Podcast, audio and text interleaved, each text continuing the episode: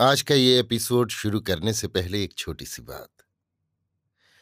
क्या आप भी अपना पॉडकास्ट बनाने की सोच रहे हैं? तो एंकर ट्राई कीजिए। ये पॉडकास्ट बनाने का सबसे आसान तरीका है।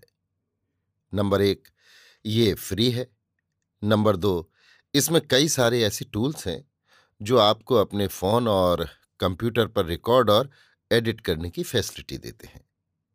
नंबर तीन आप अपने पॉडकास्ट को डिस्ट्रीब्यूट भी कर सकते हैं, जिससे इसे स्पॉटिफाई और दूसरे प्लेटफॉर्म पर सुना जा सके। तो डाउनलोड कीजिए फ्री एंकर ऐप या विज़िट कीजिए एंकर डॉट एफ़ पर अपना पॉडकास्ट स्टार्ट करने के लिए। ये तो थी एक छोटी सी जानकारी, और अब शुरू करते हैं एपिसोड का सिलसिला। तो आज के एपिसोड में लीजिए सुनिए आचार्य चतुर्सेन शास्त्री के लिखे उपन्यास सोमनाथ के बयालीसवें भाग, कपट संधि को, मेरी यानी समीर गोस्वामी की आवाज़ में। महाराज धर्मगजदेव ने उसी समय कुलदेवी शाकंभरी के मंदिर में जाकर बलि पूजा अर्चना की। नारियल फोड़ा, सभी सामंत, मांडलिक और सरदारों ने महाराज की जय जयकार की। तदनंतर घायलों की सेवा और मृत सैनिकों एवं बंदियों की समुचित व्यवस्था करके महाराज ने रात्रि के पिछले प्रहर शस्त्र खोलकर विश्राम किया। घावों का उपचार कराया। दूसरे दिन, प्रहर दिन चढ़े। श्वेत पताका उड़ाते हुए अमीर के संधि दूतों ने महाराज धर्म गजदेव के दरबार में अति विनम्र भाषा में अमीर का संधि प्रस्ताव उपस्थित किया। महाराज ने प्रेम और कृपापूर्वक दूतों का भरी सभा में स्वागत किया एवं सब सरदारों से परामर्श करके कहा, यदि अमीर स्वेच्छा से भारतवर्ष छोड़कर स्वदेश लौट जाएँ और फिर कभी भारत में आने की चेष्टा न करें तो हम बिना किसी बाधा के उसे चला जाने देंगे। सब बंदियों को भी मुक्त कर देंगे। हमारी अमीर से कोई शत्रुता नहीं है। अतः हम अकारण उससे युद्ध नहीं करना चाहते।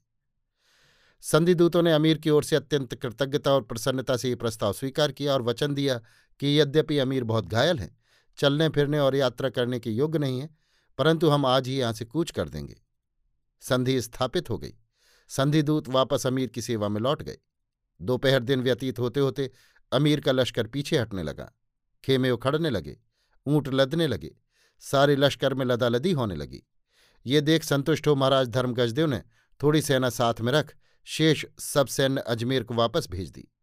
विजयनी सेना ने बाजे गाजे से अजमेर में प्रवेश किया। यद्यपि राजपूतों के बीस हज़ार सैनिक खेत रहे थे, फिर भी विजय के मद में राजपूत सेना अत्यंत उत्साहित थी। नगरवासियों ने सेना का हर्षनाद से स्वागत किया। नगर सजाया गया रंग बिरंगी पताकाएँ राजमार्ग पर फहराने लगीं। लोग आनंद उत्सव मनाने लगे। किले राजमहलों में गान, वाद्य रोशनी, दीपावली की व्यवस्था हुई। राजकुल की स्त्रियों ने महारानी को बधाइयाँ दी। महारानी ने मुक्त हस्त से स्वर्ण रत्न दान करके अपनी उदारता का परिचय दिया।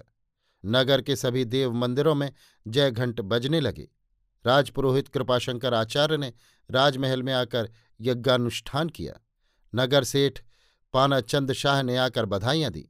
संपूर्ण नगर ने उस दिन दीपावली मनाई। अभी आप सुन रहे थे आचार्य चतुर्सेन शास्त्री के लिखे उपन्यास, सोमनाथ के बयालीसवें भाग, कपट संधि को मेरी यानी समीर गोस्वामी की आवाज़ में।